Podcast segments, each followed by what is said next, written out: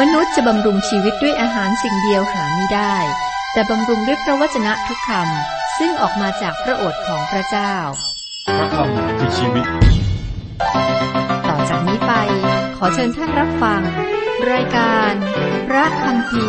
ทางอากาศ สวัสดีครับ รายการพระคัมภีร์ทางอากาศจะเสนอโดย ผู้ประกาศข่าวประเสริฐ เราอ่านและศึกษาพระคริสตธรรมคัมภีร์แบบอธิบาย มีเนื้อหาบริบทของพระธรรมเล่มนั้นสำหรับท่านที่เพิ่งพบรายการนี้ครับ เรียนว่าเราศึกษาพระคริสธรรมคัมภีร์ทุกเล่ม ซึ่งแบ่งเป็นสองภาคใหญ่คือพันธสัญญาเดิมและพันธสัญญาใหม่ เราศึกษาทีละเล่มสลับไปมาระหว่างเดิมกับใหม่ ขณะนี้ก็ศึกษาพระธรรมหนึ่งซามูเอล เป็น เหตุการณ์ที่พระเจ้ากับอิสราเอล อิสราเอลก็เป็นประเทศ ซึ่งมีกษัตริย์องค์แรกคือซาอูล คุณผู้ฟังครับ ตอนที่แล้วพระธรรมหนึ่งซามูเอลบทที่ 26 ถึงข้อ 13 บทที่ 26 นี้ก็เป็นเรื่องของดาวิดไว้ชีวิตของซาอูลอีกครั้ง ดาวิดได้ไว้ชีวิตของซาอูลอีกครั้งในถิ่นทุรกันดารสิบ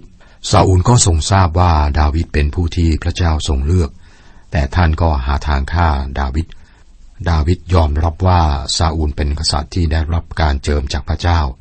และท่านก็ไว้ชีวิตของซาอูล ข้อหนึ่งถึงข้อสิบสามนะครับเป็นตอนที่ดาวิดเข้าไปในค่ายของซาอูล แต่ว่าท่านไม่ได้ฆ่าซาอูล และข้อสิบสาม ดาวิดก็ข้ามไปอีกฟากไปยืนอยู่บนยอดเขาไกลออกไป มีที่ว่างกว้างใหญ่ระหว่างทั้งสองฝ่าย ดาวิดออกจากค่ายของซาอูล ไม่ได้กลับไปหาคนของท่าน ท่านไปอีกด้านหนึ่งของค่ายของซาอูลและยืนบนยอดเขา เป็นที่สามารถหนีได้สะดวก ถ้าเกิดมีคนของซาอูลตามมา เรามาดูกันในข้อ 14ถึง17 ดาวิดก็ตะโกนเรียกพวกพลและเรียกอับเนอร์บุตรเนอร์ว่า อับเนอร์เอ๋ยท่านไม่ตอบหรือ แล้วอับเนอร์ตอบว่าใครนั่นที่มาร้องเรียกพระราชา และดาวิดตอบอับเนอร์ว่า ท่านไม่ใช่ผู้ชายดอกหรือ ในอิสราเอลมีใครเหมือนท่านบ้างทำไมท่านไม่เฝ้าพระราชาเจ้านายของท่านไว้ให้ดี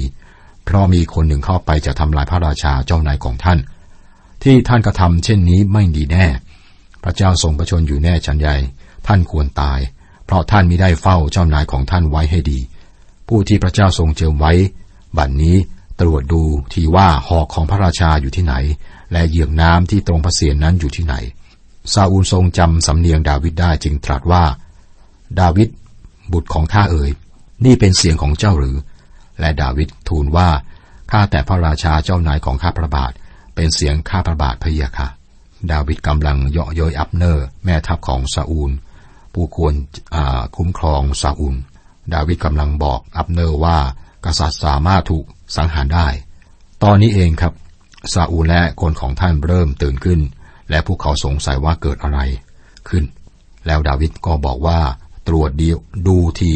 ว่าหอกของพระราชาอยู่ที่ไหน และเหยือกน้ำที่ตรงพระเศียรนนั้นอยู่ที่ไหน ดาวิดคงจะชูสองสิ่งนี้ขึ้นมาแล้วบอกว่ามันอยู่ที่ข้า ข้าสามารถฆ่าพระราชาได้แต่ไม่ได้ทำคุณผู้ฟังครับ นี่คือสิ่งสำคัญ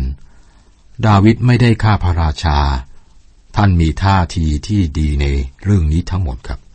สำหรับดาวิดพระเจ้าจะจัดการกับปัญหานี้เอง นี่เป็นบทเรียนเราให้พระเจ้าจัดการกับอริหรือศัตรูของเราหรือไม่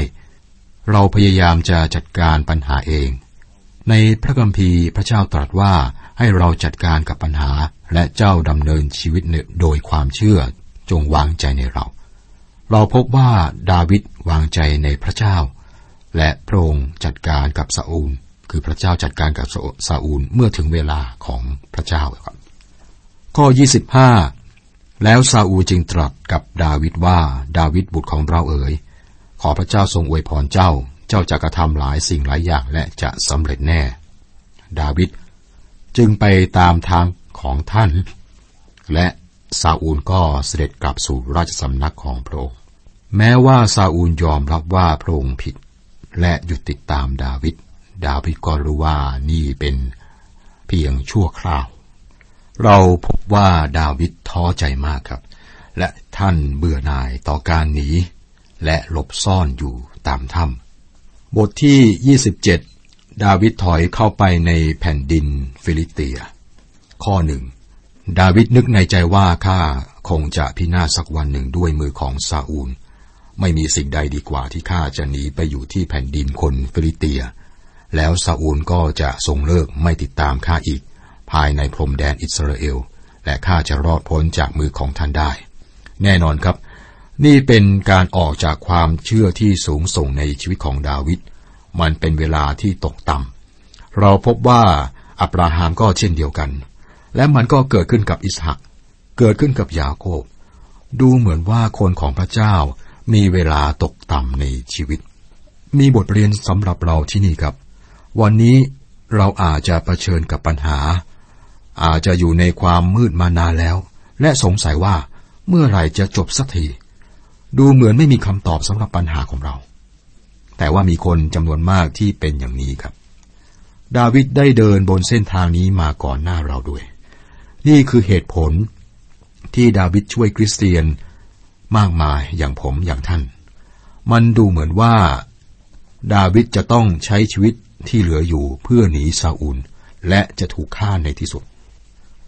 ข้อสองถึงข้อหกดาวิดจึงลุกขึ้นยกข้ามไปทั้งตัวท่านและคนที่อยู่กับท่านหกร้อยคนด้วยกัน ไปหาอาคีตบุตรมาโอกกษัตริย์เมืองกัด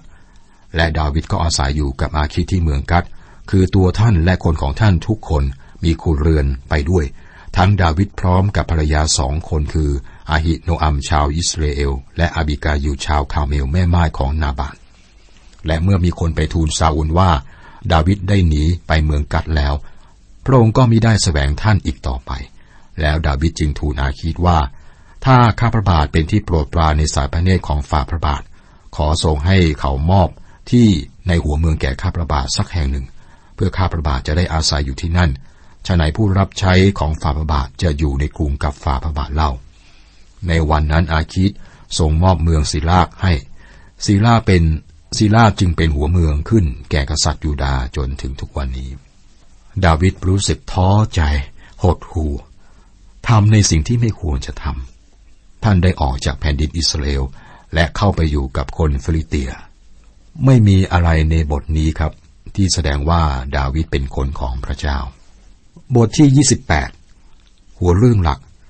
ซาอูลปรึกษาคนทรงที่บ้านเอนโด คุณผู้ฟังครับ การปรึกษาคนทรงที่บ้านเอนโด ในหนึ่งซามเอลบทที่ 28 นี้นะครับทำให้เกิดคำถามหลายอย่าง ข้อสำคัญเกี่ยวข้องกับซามูเอล ซามูเอลซึ่งตายไปแล้วกลับมาหรือไม่ ตรงนี้มีคำอธิบายหลายอย่างครับ คือหนึ่งบางคนถือว่าเป็นการหลอกลวง โดยคนทรงได้เป็นผู้ชำนาญในการเรียนเสียงสองบางคนก็ถือว่า ความต้องการอย่างมากที่จะติดต่อกับคนตาย ซึ่งเป็นที่รักทำให้คนนั้นตกเป็นเหยื่อของการล่อลวง และสามบางคนเชื่อว่า คนทรงได้นำซามูเอลมาจริง ๆ แนวคิดนี้ไม่สามารถยืนยันได้ และไม่สอดคล้องกับพระคัมภีร์ตอนอื่นๆครับ คนฟิลิสเตียวางแผนโจมตีและซาอูลปรึกษาคนทรงที่บ้านเอนโดร์ ข้อหนึ่งถึงข้อสี่อยู่มาในครั้งนั้น คนฟิลิสเตียได้รวบรวมกำลังเพื่อทำสงครามสู้รบกับอิสราเอล และอาคีชตรัสกับดาวิดว่า จงเข้าใจเถิดว่าท่านกับคนของท่านจะออกทัพไปกับเรา ดาวิดทูลอาคิดว่าดีทีเดียวพะยาค่ะฝ่าพระบาทจะได้ทราบว่าผู้รับใช้ของฝ่าพระบาทจะกระทำอะไรได้บ้าง และอาคิดรับ สั่งกับดาวิดว่า ดีแล้ว เราจะให้ท่านเป็นองครักษ์ของเราตลอดชีพ ฝ่ายซามูเอลได้สิ้นชีพแล้ว และคนอิสราเอลทั้งปวงก็ไว้ทุกให้ท่าน และฝังศพท่านไว้ในเมืองรามาซึ่งเป็นเมืองของท่านเอง และซาอูลทรงกำจัดคนทรง และพ่อมดแม่มดเสียจากแผ่นดิน คนฟิลิสเตียก็ชุมนุมกันและมาตั้งค่ายอยู่ที่ชูเนม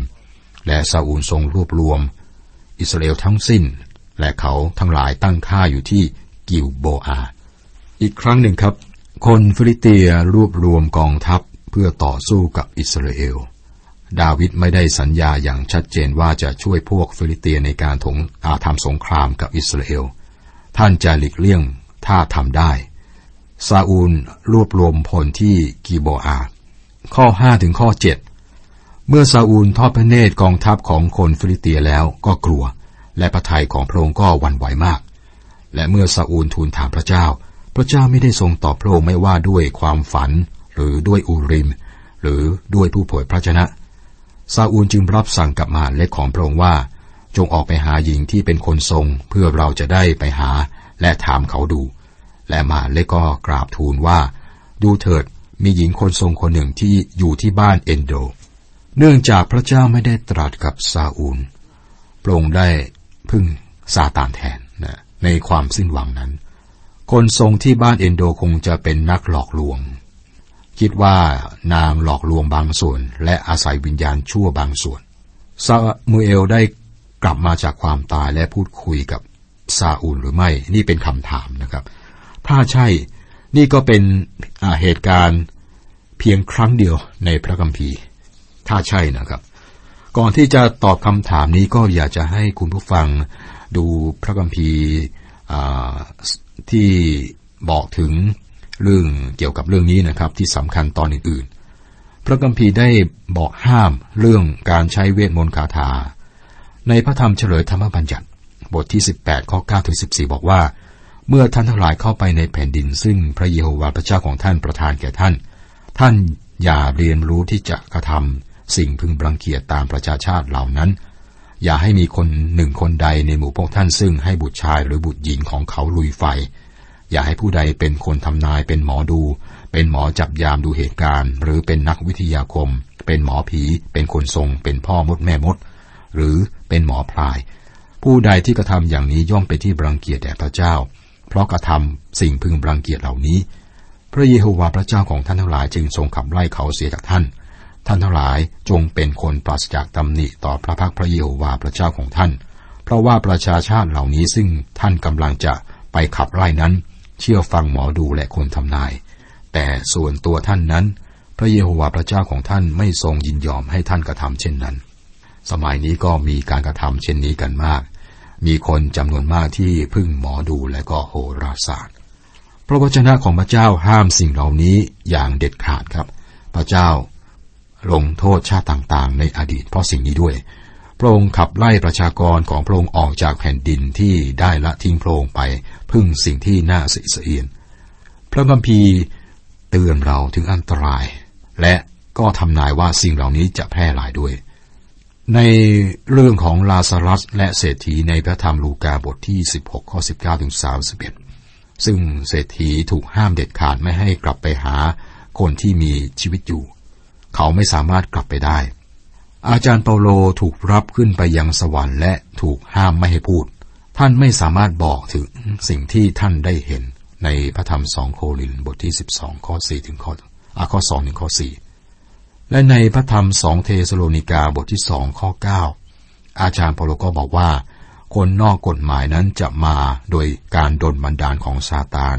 พร้อมกับการอิทธิฤทธิ์ต่างๆ และหมายสำคัญและการอัศจรรย์แห่งความเท็จ อาจารย์เปโลยังเขียนจดหมายถึงทีโมธีบอกว่า พระวิญญาณได้ตรัสไว้อย่างชัดเจนว่าต่อไปภายหน้าจะมีบางคนละทิ้งความเชื่อ โดยหันไปเชื่อฟังวิญญาณที่ล่อลวง และฟังคำสอนของพวกผีปีศาจในพระธรรมหนึ่งทีโมธีบทที่สี่ข้อหนึ่งเราเห็นการเพิ่มจำนวนโบสถ์ของซาตาน ซึ่งในสหรัฐอเมริกานั้นก็มีนะและมีการเพิ่ม ทั้งที่เป็นประเทศคริสเตียน นี่คือสิ่งที่พระวจนะของพระเจ้าบอกไว้ และก็จะเพิ่มขึ้นในวาระสุดท้ายของโลกด้วย ตอนนี้เราพบซาอูลไปหาคนส่งที่บ้านเอนโด ข้อ8ถึง13 ซาอูลจึงปลอมพระองค์และทรงฉลองพระองค์อย่างอื่น เสด็จออกไปพร้อมกับชายสองคนไปหาหญิงคนทรงในเวลากลางคืน พระองค์ตรัสว่าขอทำนายให้ฉันโดยวิญญาณของคนตาย ฉันจะออกชื่อผู้ใดก็ให้เรียกผู้นั้นขึ้นมา หญิงคนนั้นจึงทูลตอบพระองค์ว่า ท่านคงทราบแน่แล้วว่าซาอูลทรงกระทำอะไรที่ได้กำจัดคนทรงและพ่อมดแม่มดเสียจากแผ่นดินทำไม ท่านจึงมาวางกับดักชีวิตของข้าพเจ้าเล่า แต่ซาอูลทรงปฏิญาณกับหญิงนั้นในพระนามของพระเจ้าว่า พระเจ้าทรงพระชนอยู่แน่ฉันใดเจ้าจะไม่ถูกโทษ เพราะเรื่องนี้แน่ฉันนั้น หญิงนั้นจึงทูลถามว่าท่านจะให้ข้าพเจ้าเรียกใครขึ้นมา ซาอูลตรัสว่าเรียกซามูเอลขึ้นมาให้ฉัน และเมื่อหญิงคนนั้นเห็นซามูเอลจึงร้องเสียงดัง และหญิงนั้นกราบทูลซาอูลว่าจะไหนพระองค์จึงทรงล่อลวงหม่อมฉัน พระองค์คือซาอูล พระราชาตรัสแก่นางว่าอย่ากลัวเลย เจ้าได้เห็นอะไร และหญิงนั้นกราบทูลซาอูลว่า หม่อมฉันเห็น เทพเจ้าองค์หนึ่งเสด็จขึ้นมาจากแผ่นดิน สังเกต สิ่งนี้ทำให้คนทรงตกใจกลัวครับ นางเห็นสิ่งมีชีวิตที่เหนือธรรมชาติออกมาจากแผ่นดิน ข้อ 14 พระองค์ถามนางว่า รูปร่างของเขาเป็นอย่างไร และนางตอบว่า เป็นผู้ชายแก่ขึ้นมามีเสื้อคลุมกายอยู่ ซาอุลก็ทรงทราบว่าเป็นซามูเอล พระองค์ทรงน้อมพระกายลงถึงดินกราบไหว้ ถ้าเราอ่านเรื่องนี้อย่างละเอียด เราจะรู้ว่าซาอุลไม่ได้เห็นซามูเอล แต่คนทรงซึ่งอาจจะไม่เคยเห็นซามูเอลเลย ได้เห็นชายแก่ที่มีเสื้อคลุมกาย แน่นอนครับ พวกเขาสรุปทันทีว่านี่คือซามูเอล เมื่อเป็นเช่นนี้เขาตอบอย่างซามูเอล วิญญาณชั่วได้ปลอมแปลงตัวซาอูลได้เปิดประตูกว้างให้กับซาตานและซาตานได้เข้ามา ข้อ 15 แล้วซามูเอลพูดกับซาอูลว่า ท่านรบกวนเราด้วยเรียกเราขึ้นมาทำไมซาอูลทรงตอบว่าข้าพเจ้ามีความทุกข์หนัก เพราะคนฟิลิเตียกำลังมาทำสงครามกับข้าพเจ้า และพระเจ้าทรงหันจากข้าพเจ้าเสียแล้ว ไม่ได้ทรงตอบข้าพเจ้าอีกเลย ไม่ว่าโดยผู้เผยพระชนะหรือโดยความฝัน เพราะฉะนั้นข้าพเจ้าจึงขอเรียกท่านขึ้นมา เพื่อท่านจะได้แจ้งว่าข้าพเจ้าจะกระทำประการใดดี พระเจ้าได้ละทิ้งซาอูล และซาอูล กลัวการรุกรานของคนฟิลิสเตียอย่างยิ่ง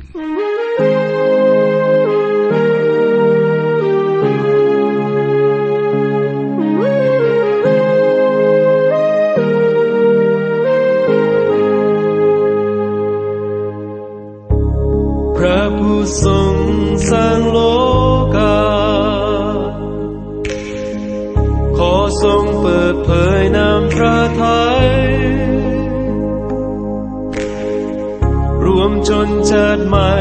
ที่ทรงเลือกไว้รูปหน้าเดินไปสู่ดินแดนทุกสรรพสิ่งต่างก็ร้อ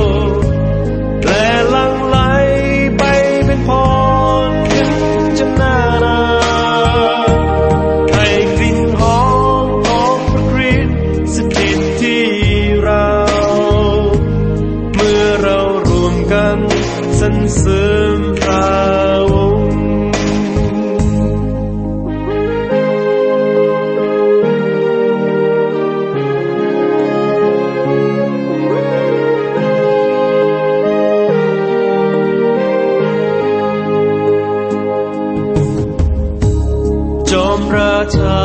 แห่งโลกา ขอทรงเปิดตาโลกให้เห็น เป็นการประทานมาตามพระสัญญาพระกายในความมีชัยขอทรงโปรดปราและทรงสำ